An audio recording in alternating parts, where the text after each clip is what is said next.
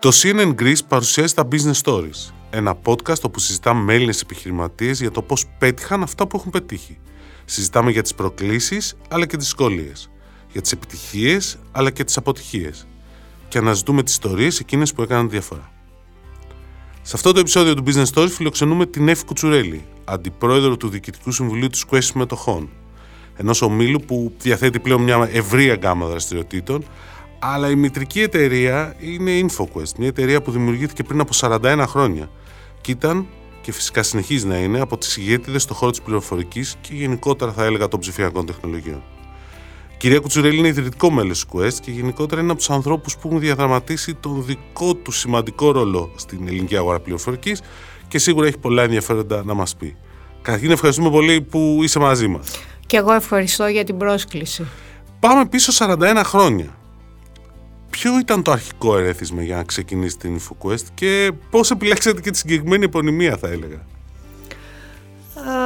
Η InfoQuest είπαμε ξεκίνησε πριν 40-41 χρόνια για την ακρίβεια ε, α, και ο λόγος αν ανατρέξουμε ας πούμε και ψάξουμε στην ουσία των πραγμάτων που δημιουργήθηκε ήταν την κατάλληλη εποχή και αυτό είναι πάντοτε το κίνητρο είναι η ανάγκη για να κάνεις κάτι και συνήθως είναι τα νέα παιδιά που ψάχνονται απάνω στις μεγάλες αλλαγές της εποχής εκείνης.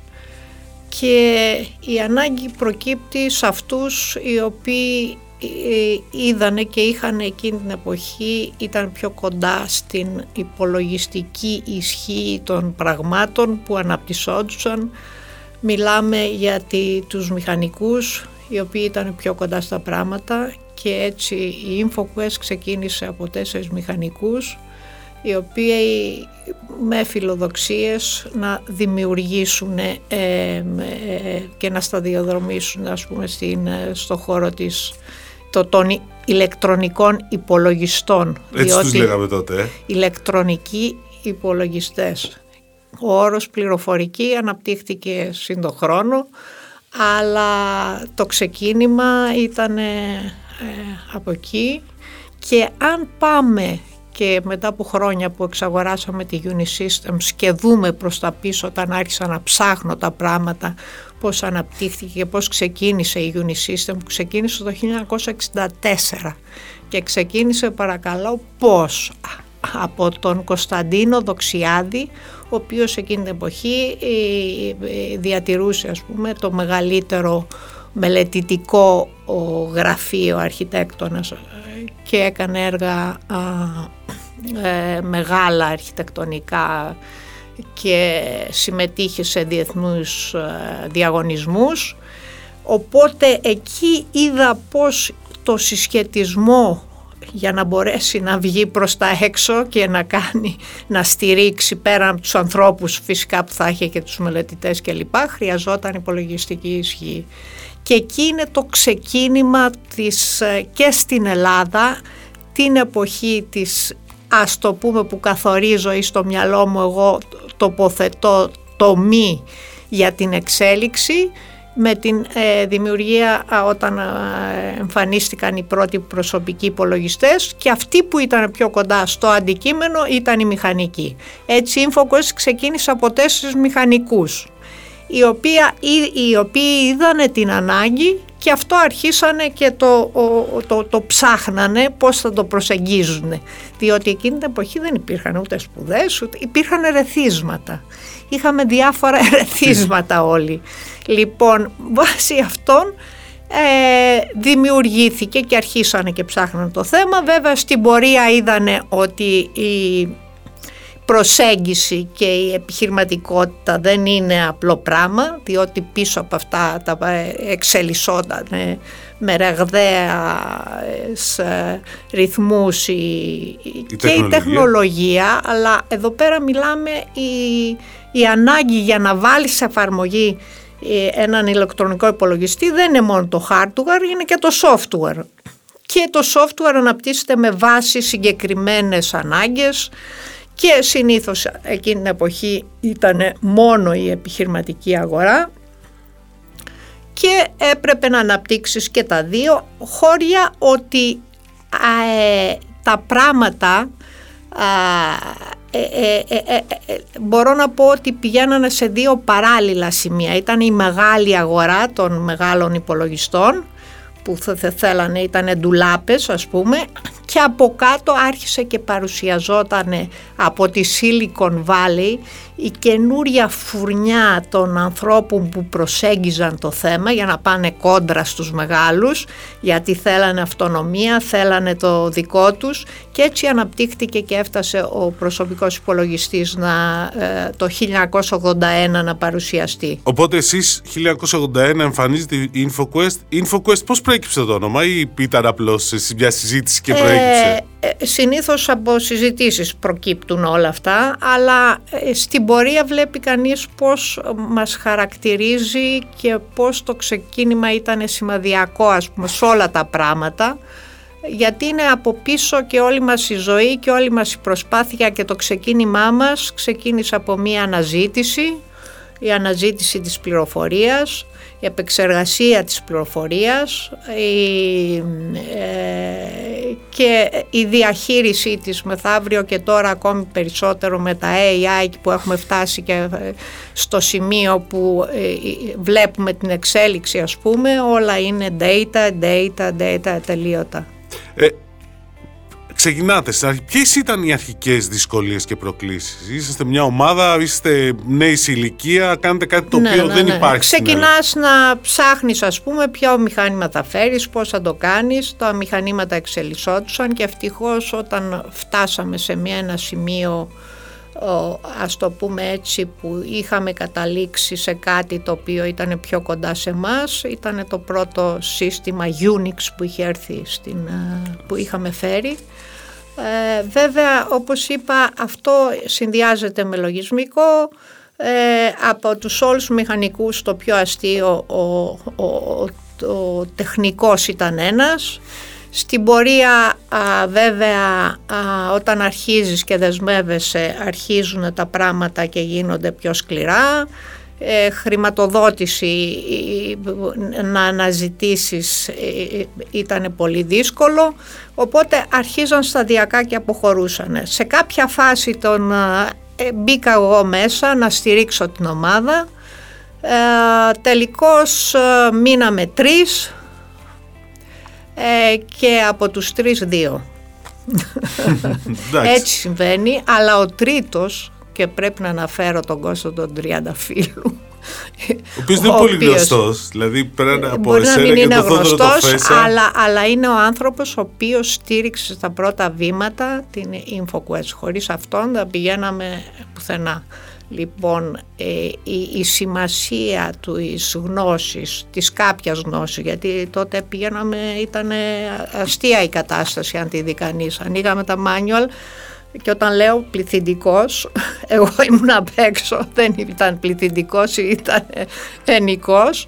Ε, από εκεί να επιλύσουμε θέματα, να ψάξουμε το θέμα, να δούμε πώς γίνεται και από εκεί αρχίζει η, η, εξέλιξη της αναζήτησης ας πούμε της, της δικιάς μας εταιρείας η οποία έδωσε φοβερή όθηση και πιστεύω ότι πήραμε πάνω μας είδαμε σωστά τα πράγματα η, η, προσέγγιση. Και αυτό ήταν η εξυπηρέτηση και οι ανάγκες όπως λέω όλα ξεκινάνε από μία ανάγκη και η ανάγκη είναι που καθορίζει τα επόμενα σου βήματα και την, και, και την πορεία σου. Άρα κάλυψη αναγκών και εξυπηρέτηση των πελατών. Αυτό ήταν δύο από τα βασικά σας πυλώνα. Το βασικό και μπορώ να το πω ας πούμε και αυτό που έκανε το, τη, τη, τη διαφοροποίηση γιατί υπήρχαν πολλές εταιρείες που είχαν ξεκινήσει με τις ίδιες φιλοδοξίες και έτσι και αλλιώς και πιθανόν κάποιες καλύτερα από εμάς. Ε, ήταν ακριβώς ότι είχαμε ένα μηχάνημα στο χέρια μας και αυτό το μηχάνημα έπρεπε να το τροφοδοτήσουμε με λογισμικό, ε, ε, να μπορέσουμε να, να το συνδέσουμε διότι ένας υπολογιστής ήθελε και ένα κτυπωτή ε, αυτά έπρεπε να επικοινωνούν, έπρεπε να, να, να κάνουμε το λεγόμενο localization, γιατί τότε ελληνική χαρακτήρας δεν υπήρχαν. Λοιπόν, από μας ξεκίνησε η αναζήτηση, συνδέσαμε τον υπολογιστή με τον εκτυπωτή, βγάλαμε κάποια προγράμματα, είδαμε ότι οι ανάγκες και η εξέλιξη ήταν τόσο ραγδαία, γιατί θυμάμαι το πρώτο στούλι που είχε έρθει, ε, Τούλιπ για όσους δεν ξέρουν είναι από τις πιο παλιές ε, μάρκες. Ήταν ο πρώτος, ε, από, τα, η πρώτη, από τους πρώτους προσωπικούς υπολογιστές και ε, εμείς είχαμε τους υπολογιστές Τούλιπ. Λοιπόν, που είχαν έρθει στην Ελλάδα. Ε, εκεί είδαμε ότι για να βγάλεις ε, η πρώτη μας πόλη, θυμάμαι ο πρώτος πελάτης με, με τον υπολογιστή αυτόν ε, ήταν η Μέλλον, μια βιομηχανία που έκανε σοκολάτες. 5 MB ο δίσκος, ο σκληρός. 5 MB. Τρέλα. Και εκεί αρχίσαμε τις, ε, ε, να, να ανακαλύπτουμε ότι δεν έφτανε. Ε, έπρεπε να βάλουμε 5-20 MB. Μεγαμπάιτ συζητάμε, προσέξτε. Μεγαμπάιτ, ναι. Τώρα συζητάμε για λοιπόν, από εκεί και πέρα ήταν οι κοντρόλες, το Νατάλο, ήρθαμε σε διαπραγμάτευση με τους Ολλανδούς που φτιάχναν τα μηχανήματα, τους λέμε εμείς θέλουμε χωρίς δίσκο, χωρίς εκείνο και αρχίσαμε και να α, ας το πούμε ήταν η πρώτη κατεύθυνση ας το πούμε στο να φέρνουμε εξαρτήματα να αναζητήσουμε αξιόπιστες κατασκευαστές να το φτιάχνουμε στα μέτρα που ήθελε ε, η αγορά μας. Λοιπόν, αυτό το πράγμα άρχισε και το αναζητούσαν και άλλοι που αναπτύσσανε προγράμματα. Ε, ποιοι ήταν κατεξοχήν, οι μηχανικοί. Λοιπόν, άρα αρχίσαμε και είχαμε ένα κύκλο, ας το πούμε, μικροεταιριών οι οποίοι, ή ατόμων, γιατί μην φανταστείτε υπήρχαν εταιρείες, άτομα ήταν, αναπτύσσανε το λογισμικό, ερχόντουσαν σε εμάς, τους δίναμε τον υπολογιστή, τους δίναμε και τον εκτυπωτή, τον οποίο σχεδιάζαμε ωραία πράγματα μέσα και όλο αυτό έβγαινε. Πότε ήταν η στιγμή που είπατε ότι εδώ κάνουμε κάτι που θα διαρκέσει, δηλαδή δεν είναι κάτι βραχυπρόθεσμο ή μεσοπρόθεσμο, είναι κάτι μακροπρόθεσμο; Εδώ θέλω να πω ότι όλα αυτά τα πράγματα είναι, αισθάνεσαι την, ε, στην αγορά όταν μπαίνεις και ιδίως σε ένα τέτοιο χώρο ότι ε, πρέπει να χτίσεις την εικόνα σου και την αξιοπιστία σου. Η αξιοπιστία ήταν πολύ ουσιαστικό πράγματα γιατί εκεί πάνω θα βασιζόταν κάποια, κάποιοι άλλοι ας το πούμε έτσι για να κάνουν τη δουλειά τους. Λοιπόν, άρα ε, εδώ αρχίζει και μπαίνει η έννοια της, της, του, του, του establishment ε, όσον αφορά στην ανταπόκριση των, κάποιων αναγκών που ήταν για τεχνική υποστήριξη ε, και για ανάπτυξη αν θέλεις ή διαμόρφωση ας πούμε του εργαλείου. και Φυσικά ήταν από ένα σημείο και μετά πήραμε την απόφαση ότι θα χωρίσουμε το, το software από το hardware, τελειώσανε τα software, αφιερωθήκαμε στο hardware ε, και αρχίσαμε και διαθέταμε και αυτή ήταν η βάση για να αρχί, του, της, της χοντρικής πώλησης ας το πούμε και του δικτύου, της ανάπτυξης του δικτύου, του εμπορικού δικτύου των ηλεκτρονικών υπολογιστών στη, στη χώρα μας αν ξεκινούσες τώρα αυτό το εγχείρημα, την Quest την ξεκινούσες τώρα, τι θα κάνεις διαφορετικά; Ε, αναζητώντας και πηγαίνοντας προς τα πίσω είδα ότι κάναμε περισσότερα σωστά παρά λάθος πράγματα. Ναι, αλλά τότε ε, δεν το ξέρεις και αυτό, έτσι δεν είναι. Δεν το ξέρα, δεν ήμασταν συνειδητοποιημένοι.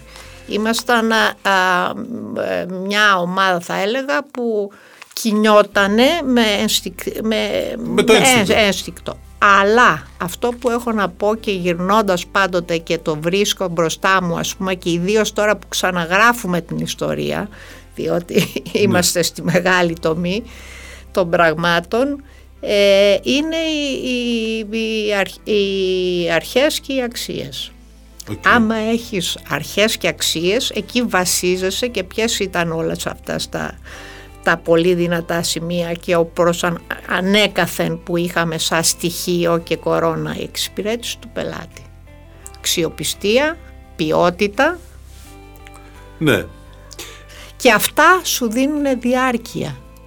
Εκείνη η διαφορά των πραγμάτων, η διάρκεια, όταν έχεις γερά θεμέλια, τα οποία τα έχεις κτίσει και μπορείς και βλέπεις χωρίς μίσος και πάθος τα πράγματα μπροστά και εμείς ανεβήκαμε, σκαρφαλώσαμε θα έλεγα σε ένα πάνω κύμα το οποίο μας πήγε και μας έφυγε από, το, από την, τους ε, ε, υπολογιστές, πήγε στην κινητή τηλεφωνία, έφτασε στο ίντερνετ και ε, με την απελευθέρωση των τηλεπικοινωνιών φτάσαμε στο σημείο του να έχουμε δικό μας τηλεπικοινωνιακό φορέα.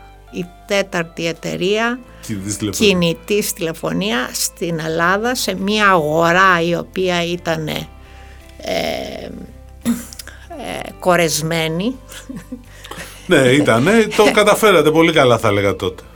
Αυτό είναι. Είναι, η, είναι το timing, είναι η, προσέγγιση, η, η, αναζήτηση των ευκαιριών με ανοιχτό πνεύμα, καινοτόμο, διότι αν είσαι σε κουτάκια δεν πας μακριά. Αλλάζουν στην τεχνολογία, αλλάζουν συνταρακτικά τα πράγματα. Και εμείς όταν φτάσαμε, γιατί εκεί το βάζω αυτό και στέκομαι στην, ε, με την Q Telecom που είχαμε δημιουργήσει, ήταν το υψηλότερο σημείο της, α, μπορώ να πω, της επιχειρηματικής μας άνθησης και όλη η εμπειρία την οποία είχαμε μαζέψει τα προηγούμενα 20 χρόνια. Και εκεί πέρα με ένα άλλο επιχειρηματικό μοντέλο εδώ μπαίνει, μπαίνουν έννοιες όπως, το, όπως είναι το disruption που σήμερα το έχουμε και ψωμοτήρι ναι. και τα κάνουμε. Ε, λοιπόν, εμείς ανακαλύπταμε τον τροχό και τον ανακαλύψαμε και στην πληροφορική και στις επικοινωνίες και τώρα δεν ξέρω τι ανακαλύπτουμε αλλά θέλω να πιστεύω ότι είμαστε σε καλό δρόμο για τις επόμενες όχι ανακαλύψεις, αναζητήσεις. Αναζητήσεις, quest. Ναι, quest. Ε, Ποια είναι η καλύτερη ιστορία, κάτι, ένα περιστατικό που σου έχει μείνει από όλη αυτή την πορεία των 4 δεκαετιών. Υπάρχει ένα περιστατικό που σου έχει μείνει πραγματικά; Υπάρχουν ένα, δύο, τρία. Ε, το ένα είναι χιουμοριστικό που αυτό, αυτό και λοιπά όταν ξεκινήσαμε για να δώσουμε την εικόνα του τι σήμαινε ε, η πρώτη πληροφορικάρη στη χώρα μας το 80 όταν κάποια στιγμή, γιατί ένα από τα μεγάλα θέματα ήταν, δεν υπήρχε τροχο, ε, ε, πώς το λένε, χρηματοδότηση βέβαια, δεν μας ήξερε κανείς, ούτε η μαμά μας ας πούμε, ήμασταν ομάδες παιδιών που λειτουργούσαμε μέσα, ε, η, η, η αποδοχή των ηλεκτρονικών υπολογιστών είναι κάτι το εκπληκτικό γιατί όλοι αρχίζανε και ενδιαφερόντουσαν και ε, ε, στην αγορά ψάχνανε, στο τι γίνεται. ψάχνανε ναι, και ήθελαν να ενημερωθούν τι μπορούν να κάνουν και τέτοια. Εν πάση περιπτώσει είχαμε κάποιον πελάτη, παιδιά χρειαζόμαστε λεπτά, το κάναμε αυτό, το κάναμε γιατί πήγαινες βήμα-βήμα που πληρωνόσουν. Όταν αυτό το βλέπανε εντάξει, OK, okay, πλήρωναν. Λοιπόν, πάνε και οι δικοί μας δύο εκεί πέρα στήνονται στον καναπέ ε, περιμένανε τον διευθυντή να δώσει την εντολή να πάρουν τα χρήματα. Λοιπόν, εκεί που καθόντουσαν, ανοίγει η πόρτα, βγαίνει ο γενικός διευθυντής, ε, ρίχνει μια ματιά, βλέπει κάτι μακριμάλιδες εκεί πέρα, 7 και λοιπά, σκύβει στη γραμματέα, λέει, τι είναι αυτό; Ή μάλλον κάτι τέτοιο ναι. ε, πρέπει να ρώτησε οπότε ξαφνικά σηκώνεται ναι, α είναι εταιρεία με τα blue jean Η εταιρεία με τα βλουτζί. ναι. Ήταν χαρακτηριστικό να πάμε τώρα να θυμηθούμε εκείνες τις εποχές που ήταν όλοι με γραβάτες και κουστούμι και τέτοια. Ήταν μια άλλη. Ε, η εταιρεία με τα βλουτζί. Και η διήστηση είχε ενδιαφέρον για να δώσουμε μια εικόνα της εποχής εκείνης. Η διήστηση των υπολογιστών σε μεγάλο βαθμό ήταν που έδωσε άνθηση ήταν λόγω ότι η, IBM μια established εταιρεία ας πούμε όπως ήταν με κύρος και βάρος και τέτοια έβγαλε προσωπικό υπολογιστή. Λοιπόν αυτός ο υπολογιστής ε, είχε ε, από πίσω για αυτόν που τα πουλούσε και είχαν στάνταρ δίκτυο 5-6 dealers οι οποίοι μεταπουλούσαν με κάποια προγράμματα. Λοιπόν αυτοί ήταν που δώσανε βαρύτητα μεν και έδωσε το ένασμα να συγκλίνουν όλα τα πράγματα στο λεγόμενο compatible. Σωστό. Compatibility. ναι, το περίφημο είναι συμβατοί υπολογιστές, όχι προσωπικοί. Ναι, ναι. Βέβαια ξεπεράστηκε πολύ γρήγορα. Σαφώς. Αλλά η πλειονότητα πέραν αυτού που βοήθησε στη, στο κύρος ας πούμε, τη, εδώ οι ηλεκτρονικοί υπολογιστές πλέον έχουν γίνει κοινό, ας το πούμε, όχι ότι έχουμε, αλλά ότι παρουσιάσε μια σοβαρή και μεγάλη εταιρεία. Εμείς πουλούσαμε όμως, γιατί φανταστείτε έναν μηχανικό που θα πήγαινε στην IBM, την Κυριλέ να αγοράσει... Ένα υπολογιστή που ήταν και πανάκριβος τότε. Θα ερχόταν σε εμάς. Εκεί είναι που μας βοήθησε εμάς να, να, να, να, να πάμε μπρος, ναι.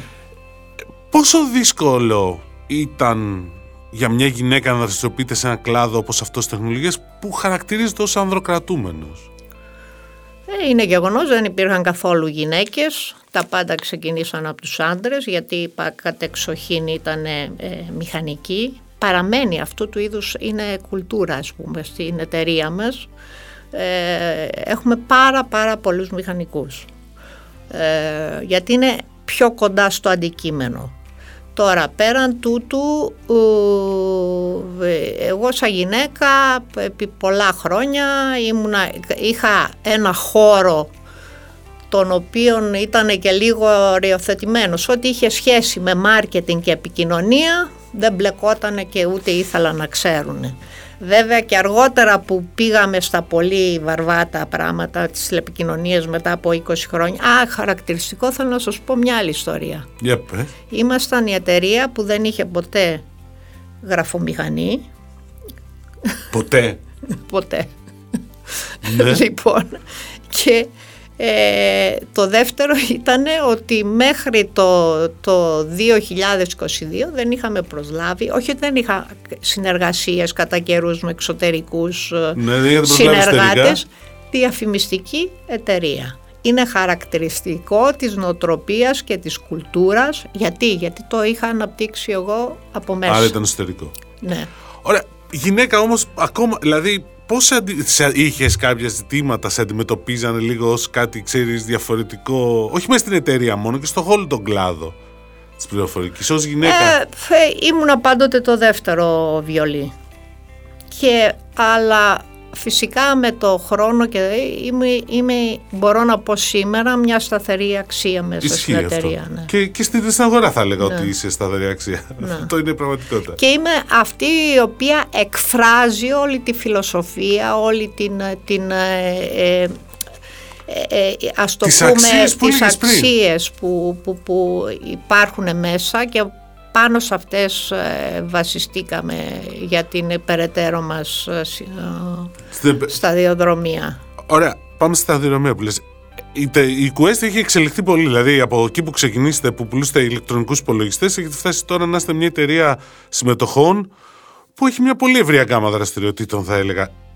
Πώς θα τη χαρακτηρίζεις πλέον την, την Quest, τον Όμιλο; Τι, όταν δηλαδή σε ρωτάει κάποιος τι εταιρεία είναι η Quest, τι όμιλος μάλλον είναι η Quest, δηλαδή είναι πληροφορική, είναι τεχνολογίας, είναι κάτι πιο ευρύ, είναι μια εταιρεία που κάνει πολλά πράγματα; Ε, ε, σήμερα η τεχνολογία ας πούμε έχει επικρατήσει πουθενά ας πούμε, και παρόλο που γίναμε όμιλος και εκτός από το χώρο της ε, τεχνολογίας υπάρχουν και οι ταχυμεταφορές, υπάρχει και η ενέργεια. Ναι.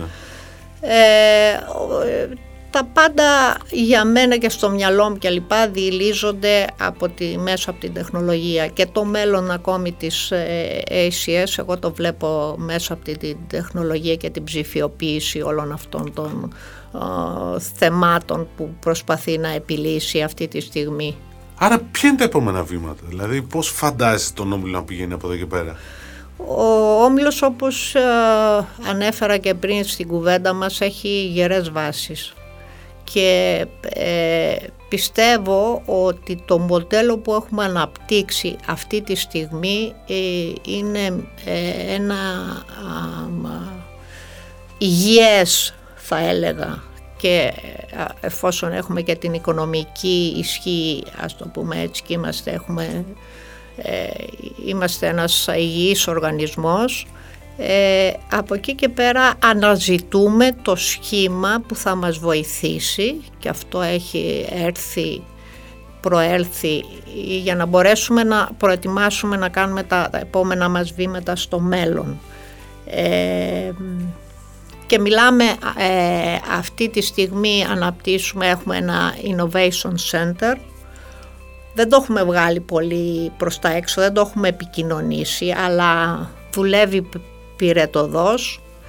Και φυσικά αυτό που προσπαθούμε να κάνουμε να ενσωματώσουμε και να αναπτύξουμε και να ας το πούμε εμπορευματοποιήσουμε τις καινοτόμες ιδέες που αναπτύσσουν και έχουν ξεκινήσει και από τον Όμιλο μέσα και το αναζητούμε. Να τα, βγάλετε προς τα έξω. Ε, και έχει δημιουργηθεί ο πυρήνας ο οποίος λειτουργεί απάνω σε αυτά σε διάφορους άξονες που έχουμε ορίσει ε, με σκοπό να μπορέσουμε να και να αναπτύξουμε εσωτερικά στις εταιρείες την καινοτομία αλλά ουσιαστικά αυτό που κάνουμε είναι ότι τη χτίζουμε ήδη και έχουν χτιστεί ε, με, με αποτελέσματα, οικοσυστήματα τα οποία συγκεντρώνουν διάφορους φορείς, πανεπιστήμια, ομάδες ε, ε, ανθρώπων, ε, ιδέες. development,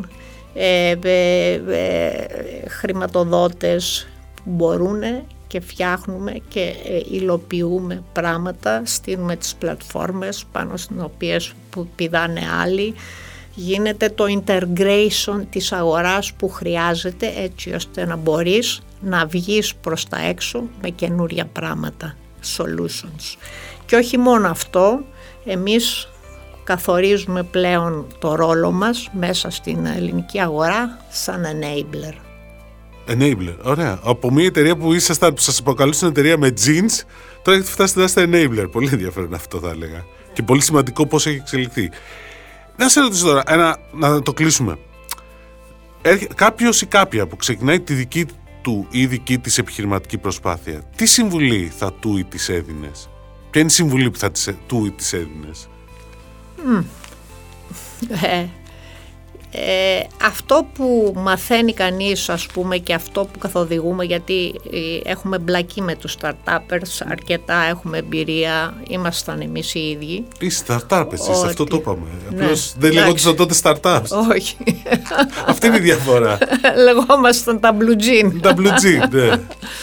Λοιπόν ε, ε, θα έλεγα ότι το πώς αντιμετωπίζεις και μετουσιώνεις την αποτυχία σε επιτυχία. Δηλαδή όλα αυτά η προσπάθεια της αναζήτησης και της τοποθέτησης και της εξέλιξης είναι κύκλοι οι οποίοι έχουν την, την αποτυχία και την επιτυχία. Λοιπόν όταν πας κάτω να μπορείς να ανέβεις απάνω, να έχεις τη δύναμη, να έχεις την, την αντίληψη των πραγμάτων και των στόχων σου έτσι ώστε να μπορείς να μετουσιώσεις την εμπειρία την προηγούμενη σε κάτι άλλο. Άρα το, η, το, η, η, η, συνεχής επιδίωξη και προσπάθηση και αναζήτηση από τη στιγμή που, γιατί θα αποτύχεις, δεν είναι όλα επιτυχίες και το χαλί δεν είναι, δεν σου το στρώνουν για Σωστό. σε σένα. Άρα να περιμένεις την αποτυχία και εκεί να μπορείς να στρέφεσαι, να έχεις την ευελιξία και την, ε, την το ότι και, και το, το ψυχικό στένος αλλά και το καθαρό μυαλό ας πούμε ότι αυτό δεν κάνεις θα πάμε στο επόμενο. Plan A, Plan B και Plan C. plan C ναι. Μάλιστα. Πολύ σωστό αυτό και εγώ συμφωνώ σε αυτό απολύτως. Έφη, ευχαριστούμε πάρα πολύ για την κουβέντα. Και εγώ ευχαριστώ. Και νομίζω ότι ήταν πάρα πολύ ενδιαφέρον και να ευχαριστήσω και όλους εσάς που μας ακούσατε, που ακούσατε εδώ πέρα ένα ακόμα επεισόδιο του Business Stories του CNN Greece. Για περισσότερα podcast ε, και από το CNN αλλά και από τα υπόλοιπα μέσα της ε, DPG μπορείτε να τα παρακολουθήσετε στο podcastmedia.gr.